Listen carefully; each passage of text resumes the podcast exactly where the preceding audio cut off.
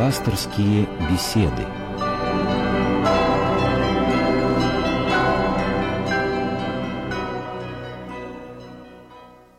У микрофона Елена Филиппова. Здравствуйте. Тема сегодняшней беседы – неделя о блудном сыне. На вопросы будет отвечать протеерей Георгий Климов. Здравствуйте, отец Георгий. Добрый вечер. Телефон прямого эфира 956 15 14, код Москвы 495. И напоминаю, интернет-адрес, по которому доступны материалы пасторских бесед и других передач из цикла «Мир. Человек. Слово» www.мир-слово.ру.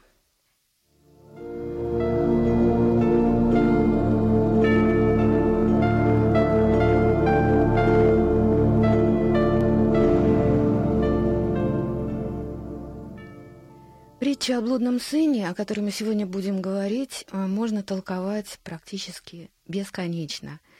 И сегодня мы будем разбирать этот евангельский рассказ как пример безграничной любви к человеку Бога. Ну вот, наверное, напомним кратко саму А, притчу. Притча содержится в Евангелии от Луки, и повествование достаточно э, простое. У одного человека было двое сыновей, и младший попросил отца отдать ему часть того имения, которое отошло бы к нему после смерти отца, по завещанию. И отец отдал эту часть имения, с которой младший сын ушел, как говорит Писание, на страну далече. И там те средства, которые он получил от отца, он попросту прогулял, прокутил с грешниками, с блудницами, как говорит Евангелие от Луки. И в конце концов растратил все. А как только он растратил, в той стране, где он был, случился голод. И этот человек рад бы был даже самым простым, примитивным кормом, питанием насытить свой желудок, но не мог. И вынужден был питаться даже э, тем, чем питались свиньи в той стране, рожцами, корешками, которые они вырывали э, своими мордами. И когда дошел до такого состояния этот человек, он вдруг осознал, что у него есть отец, что у него есть отчий дом, что у него есть место, где его любят и ждут. И вот это изменение в сознании человека э, дало в нем э, рождение такой мысли. Я пойду, ведь у отца моего даже много э, наемников, которые избыточествуют хлебами там. Пойду, брошусь к отцу в ноги и скажу, «Отец, я согрешил перед небом и перед тобою. Пусть я недостоин даже называться сыном твоим, но прими меня хотя бы как одного из твоих наемников». И вот, когда уже эта мысль созрела, сын пошел. И, подходя к отчему дому, вдруг увидел, что к нему навстречу бежит отец. Он начал было говорить то, что хотел сказать отцу. «Отче, согрешил на небо и пред тобой», но не успел договорить, поскольку отец а, принял его в свои объятия, обнял и можно сказать, прекратив его речь, сказал о том, что э, он был мертв и воскрес, вернулся, и повелел дать этому младшему сыну ту первую одежду, которая была у него в доме, повелел заклать упитанного тельца, и всех призвал есть и возвеселиться о том, что его сын вернулся. В это время с поля возвращался старший сын, и услышал, что в доме шум, и спросил людей, что там происходит. Ему сказали, твой младший брат вернулся. Но с горечью и с упреком старший сын сказал отцу, что я всю жизнь у тебя в доме работал, и ты мне за это даже не заколол и козленка. А твой сын, он даже не назвал его своим братом, твой сын вернулся, и ты заклал за него для него теленка. Ну и, на, и старшему сыну отец сказал, что твой брат умер и воскрес, он вернулся, возвеселись вместе с нами. Вот, по сути дела, и вся притча.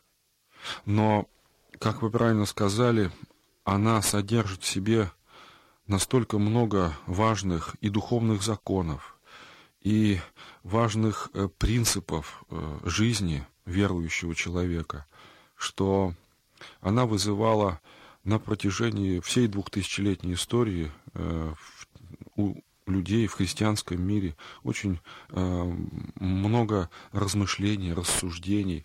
Она не случайно называется притчей всех времен и народов, и, наверное, э, изобразительное искусство, и не только э, вот из всех евангельских текстов и притч, пожалуй, на эту притчу имеет больше всего э, произведений искусства. Надо же, уже есть звонок. Обычно бывает это только во второй половине беседы. Э, звонок из Москвы от Натальи. Здравствуйте, мы вас слушаем. Здравствуйте. Здравствуйте. Батюшка, благословите Бог рабу благословит. Божью Наталью. Но будьте добры, я не поняла, в чем заключается грех сына, попросившего свою долю наследства. Э, Речь идет о чем? Ведь э, и в древнем мире ведь это очень э, жестко блюлось, что доля наследства отдавалась только после смерти, после того, как э, глава семьи умирал или с ним что-то случалось, то тогда делилась уже между м, старшим братом, между младшим братом, причем первенцу всегда отдавалась преимущественно большая и главнейшая часть, младшему меньше. Но грех-то заключается в чем? Ведь э, младший сын, по сути дела, э, говорит отцу в лицо, отец, я хочу сейчас, вот прямо сейчас, жить так, как вот мне рисуют мои мечты, блаженствовать, быть счастливым, есть, пить, гулять. Но я не могу это осуществить, потому что ты жив. И он говорит ему, отец, давай ты сейчас для меня умрешь, и через это я получу часть денег, благодаря которым я смогу эту э, мечту свою осуществить. И отец покорно соглашается на это. Он, можно сказать, хорошо, вычеркни меня из своей жизни, я готов. Но сила-то притчи в чем? В том, что отец, пойдя на это, его из своей любви, из своего сердца этого младшего сына не вычеркнул. И остался, э, остался верным вот той любви, которую он к нему имел. Ведь даже то, что когда сын идет и возвращается, еще не успев дойти, видит выбегающего навстречу отца, это свидетельствует о том, что отец ждал его и верил. И не просто ждал, сидя руки, а постоянно выходил туда, ну, скажем так, за околицу, всматривался вдаль, не идет ли его сын. И, наконец, дождался. То есть, вот в данном случае, в чем грех младшего сына? Это грех предательства любви, э, нарушение заповедей, чти отца и мать. Тут действительно бездонная притча. Да, но со стороны отца это пример совершенно безграничной любви. Мы, мы об этой любви, конечно, сегодня и должны, наверное, говорить, о, о божественной любви. Да, вот человека любче Господи, слава Тебе. Такие слова звучат на богослужении в храме. Вот называют ли в какой-либо другой религии Бога человеколюбцем? Можно ли сравнить отношение к человеку? Ну, знаете, вот? здесь, э, конечно, если вот говорить, называют, не называют, прежде всего нужно договориться, вот что под этим э, понимают люди под человеколюбцем. То, что понимает э, христианство под э, Богом как человеколюбцем, наверное, э, нет в других религиях. Ведь само по себе отношение человека к Богу, которое было в Ветхом Завете до пришествия в мир Христа, или мы можем сказать все, что существует как отношению к Богу вне Христа, вне христианства, оно э, очень простыми описывается терминами взаимоотношений. Бог – судья, Бог э, – справедливость, Бог – мздовоздаятель, Бог – каратель. Но христианство впервые э, приносит миру весть о том, что Бог есть Бог-любовь. И надо сказать, что это заслуга не людей, самих верующих, а это божественное откровение, которое приносит Господь наш Иисус Христос. Когда его апостолы просят, научи нас молиться, он дает им молитву, которая начинается со слов «Отче наш, и же иси на небесех». И вот святые толкователи говорят нам, что эти первые слова молитвы, Отче наш. Отче наш. Это дар бесконечной цены, принесенный человечеству, воплотившимся Богом. Потому что никому бы из людей не дерзнуло на ум прийти вот такое обращение к Богу как Отче. Причем тут надо сказать, что это слово, э, ведь оно не случайно в русском переводе сохранилось именно как «отче». Его нет такого слова вообще в русском языке. Но переводчики не смогли найти адекватного слова. А вообще оно соответствует еврейскому слову «ава». А «ава» — это не просто отец, а это именно э, слово, имеющее такой умилительный оттенок, папа, даже папочка. И вот когда этот младший сын э, то есть близкое такое. Близкое, да. Оно как раз обозначает, да, вот эту внутреннюю теплоту и отношение действительно любви между субъектами.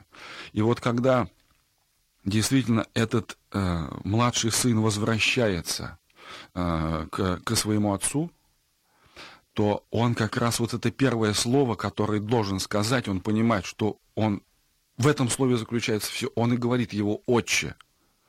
То есть, по сути дела, он идет не потому, что он вспомнил, что там много хлеба, там много каких-то там э, денег или еще чего-то, а он именно вспомнил, что там его любят. И именно на этом построено все покаяние этого человека. Ну или изменение, как мы говорим. Человек ведь, ушедший на страну далече, он просто меняется на 180 градусов, разворачивается. И этот э, переворот в его сознании, в первую очередь, э, совершает именно вера в любовь. То, что вот со стороны отца эта любовь не предана.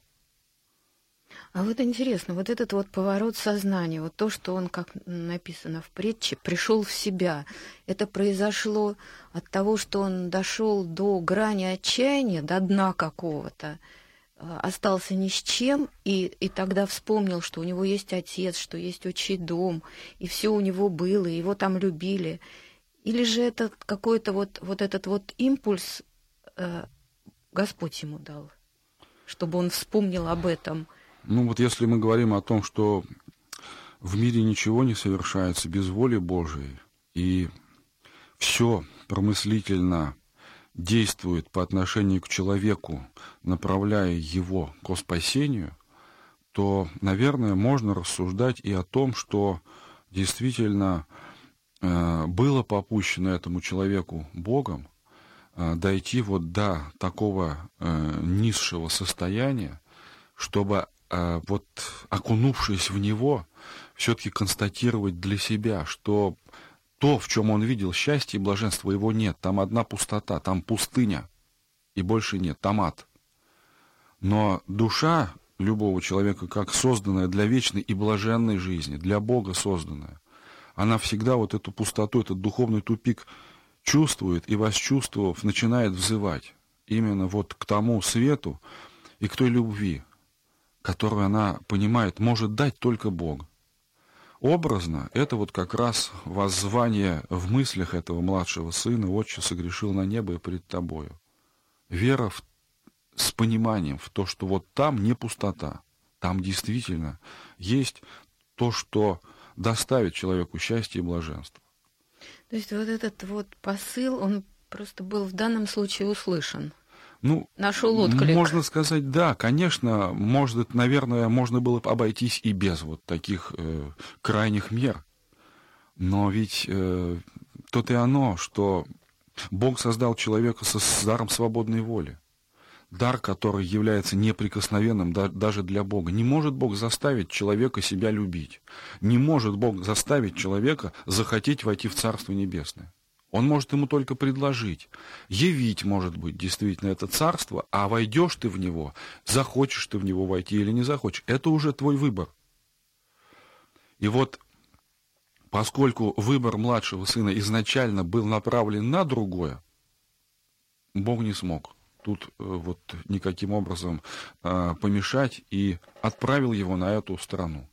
Но надо сказать, ведь если мы внимательно посмотрим на себя, то мы как раз э, тоже очень часто приходим э, в сознание, говоря притчам, евангельским языком вот этой притчи, мы действительно приходим в понимание того, что мы на стороне далече только когда нам от того, что мы сами против себя грешим, становится просто плохо. Плохо, да. Плохо. И, как говорится, уже без Бога не до порога. Так устроен человек, так, так устроена страсть гордости. Она человека отворачивает от Бога, удаляет его, но рано или поздно чуткий человек, конечно, и все-таки помнящий о том, для чего э, создан, он э, вспомнит о Боге обязательно. Но ведь гордость и смирение — это, в общем, такие сообщающиеся сосуды. Да, в общем В одном да. убудет, в другом прибудет и наоборот. Вот, видимо, душа должна настрадаться как следует и закалиться, может быть, вырасти.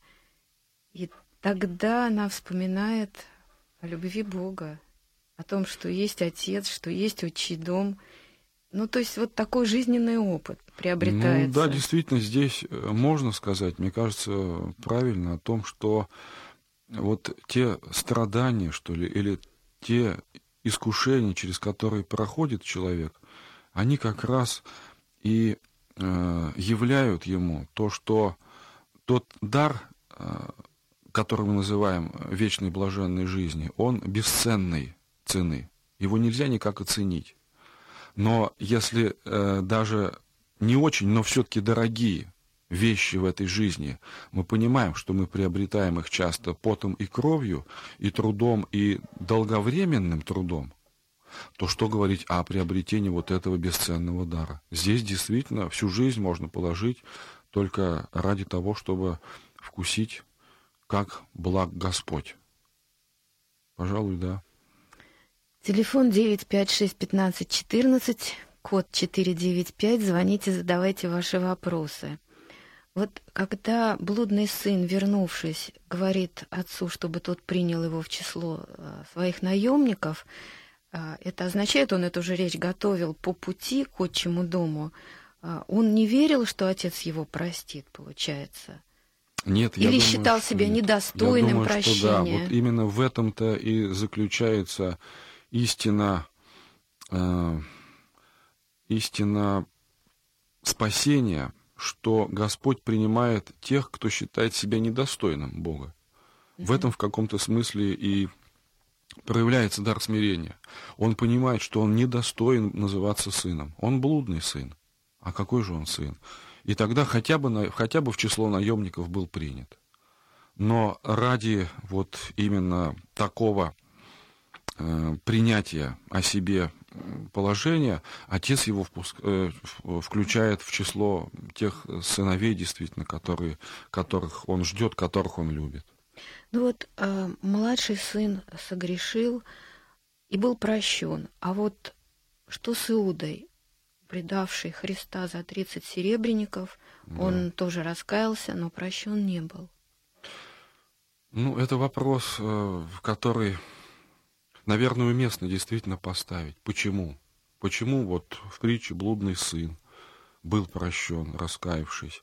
Почему апостол Петр, предавший Христа, тоже был прощен. был прощен, а Иуда тоже раскаялся, но прощен не был?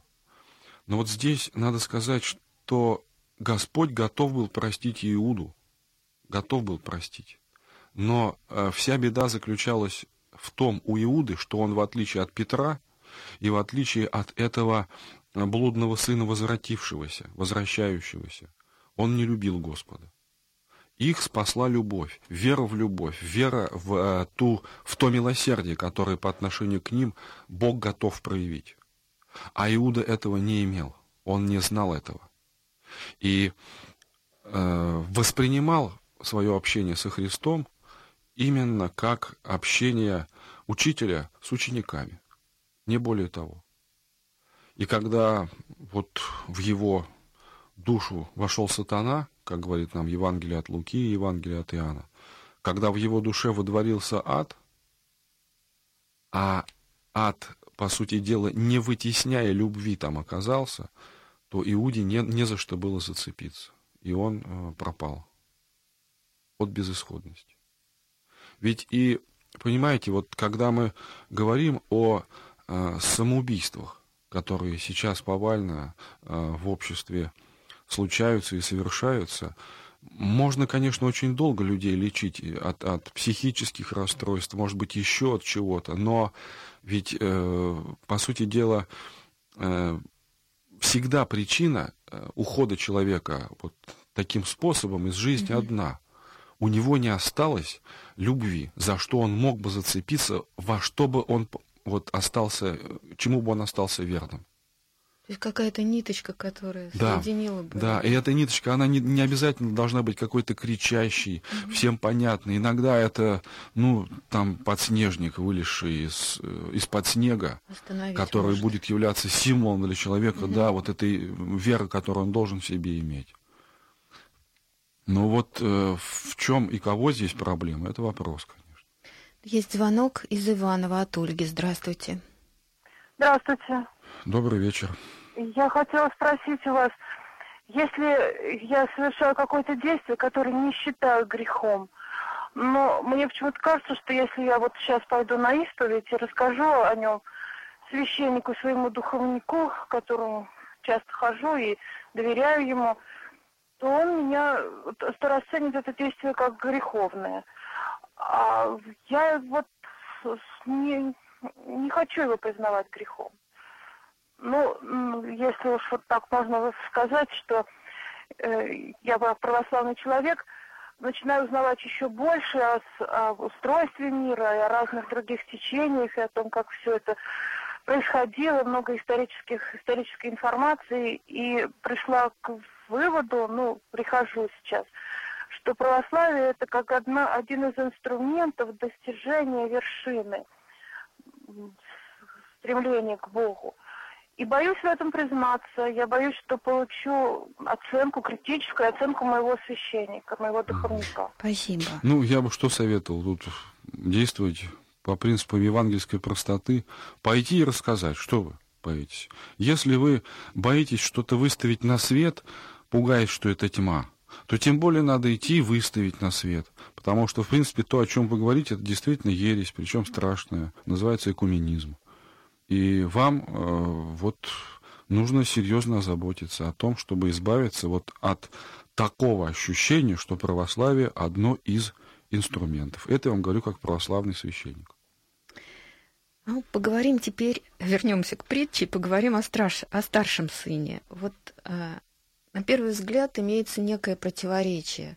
Старший сын верно служил отцу, э, был благочестив, был даже похож на отца, судя по картинам, которые на эту притчу написаны. А вот вернулся блудный сын младший, и отец встречает его с распростертыми объятиями и всячески обласкал его. Старший сын обижен, естественно, и а, в ряде толкований его поведение называется завистью. А, он несчастен и вызывает сочувствие. Вот, но как-то правильно ли это? Относительно старшего сына, знаете, тут очень много толкований, рассуждений, и толкования есть, которые сравнивают э, старшего сына с ветхозаветным иудейством, а младшего сына с язычеством, которое на стороне далече погрязало в грехах, но потом, отдумавшись, приняло Христа. Иногда даже старшего сына сравнивают с ангельским миром, но, конечно, говорить о зависти у ангелов мы не можем, но об удивлении, то, что Бог может поступать вот так, тут, ну, есть такие толкования. Но мне кажется, нам вот в контексте сегодняшней беседы о любви, о милосердии, о беспредельной любви Бога к человеку, можно попытаться объяснить, почему произошло это со старшим сыном. Мы сказали вот об Иуде, да. но с другой стороны сказали, что у него не было любви. И мы можем сказать, что вот старший сын прогорел на том, что любви не имел к отцу, тем более к своему младшему брату. Как это проявляется? Да, действительно, на первый взгляд он очень верно работал отцу всю свою жизнь, но, понимаете, ведь происходит что? Когда младший сын сказал отцу «отдай мне мое», то в сознании старшего сработало сразу. Отец его ему отдал, значит, все, что осталось, мое. И получается, что когда он с отцом работал, то он работал у себя. себя. И когда ему отец говорит, что все мое твое, он ему, наверное, готов сказать ты прав, папаша, но немножко не так, все мое твое. Он не может это пережить, потому что сроднился на все сто процентов, что это все... И вдруг, представьте, из его кровного, горбом заработанного, отец говорит, за, за самого упитанного тельца закалите и дайте вот младшему сыну, который вернулся. Он не может этого пережить. Это не только зависть, конечно. Это тоже, э, по сути дела, свидетельство об отсутствии того кровного чувства, которое спасло младшего, но не было у старшего. Но вот слова отца, сын мой, ты всегда со мной, все мое твое, остались без ответа. Остались без ответа. Он, он не знал, что ему сказать против этого, потому что, в принципе, отец говорил правду. Но эта правда понималась очень плоско старшим сыном. И он, а, имея душу целиком и полностью в этой плоскости находящуюся, то есть живущую вот этим ощущением того, что это все мое, что с ним делать, это не важно. Оно в итоге э, заглушило в нем дар вот этой любви. То есть грех э, гордыня, какие-то страсти, обуявшие старшего сына, так и остались.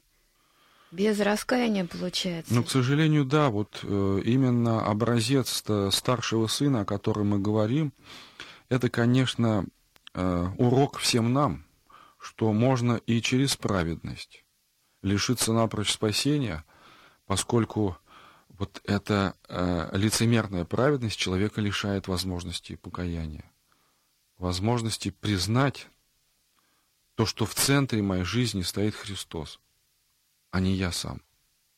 Все не ради меня, а ради Него. То есть в каждом из нас, в общем-то, сидит и младший сын, Абсолютно верно. и старший сын. Абсолютно верно. Ну вот, наверное, на этой, я не скажу, что оптимистичной ноте, но мы закончим нашу беседу. А, тема следующей пасторской беседы «Трудно ли стать Богу своим?» Спасибо всем, кто нас слушал, кто дозвонился, и всего вам доброго. Всего доброго, до свидания.